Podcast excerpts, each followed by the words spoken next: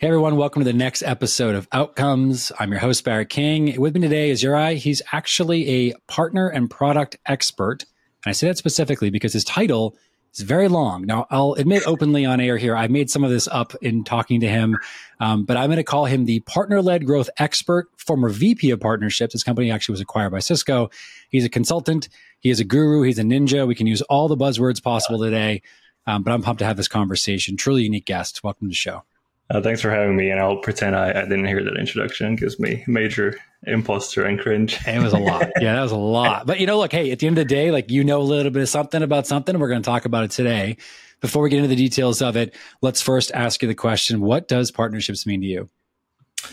Yeah, I think coming from an early stage startup where I didn't know what partnership is when I joined, and, and that I'm going to end up with the label years to come.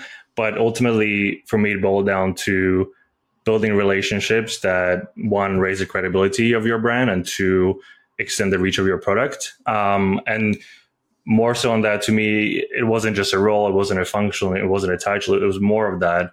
Um, it was it's, it's really how I like to think about partnerships contribution as the influence across the whole uh, entire customer journey from awareness to retention. So really that's how I thought about partnership and that that's how I help others think through them. And I think it's a helpful um, positioning as opposed to just like a little boxed unit area that doesn't talk to the rest of the company or the business.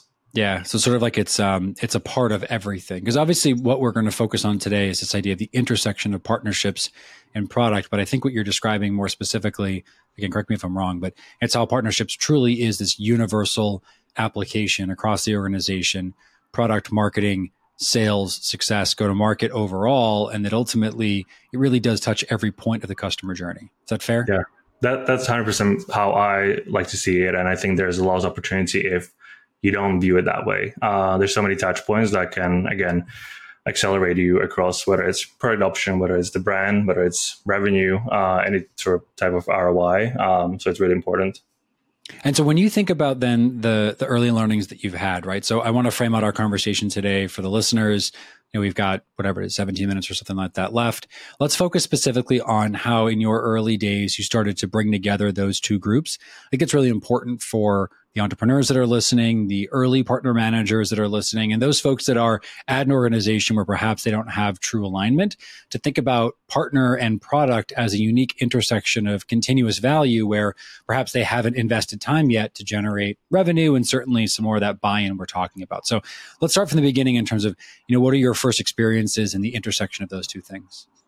Yeah, I mean, when we started with Slido, and Slido is an audience engagement tool, um, just for context. Um, again, as I mentioned, partnerships didn't exist at this function. We were sort of thinking about what can we do today that's the most significant thing that I can work on and my team can work on to accelerate us towards the the big picture. And that ended up being things that we later labeled as partnerships. So at the beginning, they're mostly marketing focused, like which brand do we collaborate with? What, what can we partner with that's going to get us in front of our audience of target users and raise our brand, as I mentioned. But over time, it, it became much more closely knit with product. Um, and this is where I think looking at product like Slido, and again, this is not going to be true for for all the products, but there is a uh, sort of group of products that are going to be able to grow through partnerships, and partnerships are going to be at the very core of how we grew at Slido. Um, that's why I took on that additional role of head of product, and and we built those two organizations very closely,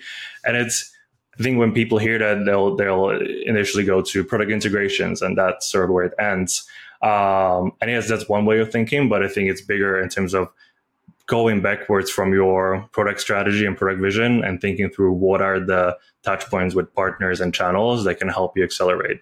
Um, and for us, it didn't end up being too many partnerships and too many product integrations. There are really select few, but without those, we wouldn't be able to whether it's the um, acquisition by Cisco and joining WebEx, that's frankly about a our two two products coming together to create the the one vision, um, and many other things as well. So then it sounds like a big part of what you're describing, uh, business obviously was earlier stage and you were building your go to market that leaning into technology and integration partnerships, ISVs in particular, it seems were a good opportunity for you to do what? I mean, I can make my assumptions, but I want to hear it from you. Is it about expanding reach? Is it about expanding product adoption and usage? What, how are you looking at those partnerships as an avenue for, for growth? A big, big part of it and a starting point, um, if you will, was really thinking through the workflow of our customers. So always, whether it was a whatever decision we're making, we're thinking, how can I make our customer more successful? So one way of doing it was looking at their workflow of what tools are they using alongside Slido and what are the problems and jobs we done they're solving. And again, perhaps uniquely to Slido, there, there are other tools in the internal com space, presentation and video conferencing that created that, that workflow that our users had to go through. But if Slido didn't become more closely integrated or part of that workflow, they would drop our tool and our product. Um, so really, it was it was about that. Uh, whether we invest into and again, we couldn't please everyone, and there are so many variations. Someone's a Microsoft shop, someone's on G Suite, and and do we build all of them? Well, ultimately, probably yes. Uh, but it was really about thinking through our ICP there and how can we create a really seamless, integrated product experience for for them to achieve the the jobs to be done that they're trying to solve.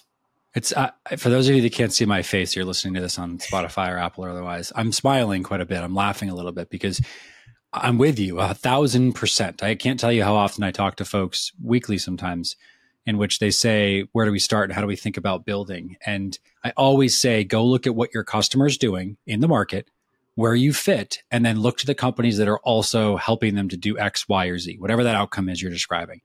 So I, I think that's so important. It's fundamental, obviously, in terms of building those, you know, connectors and whatnot.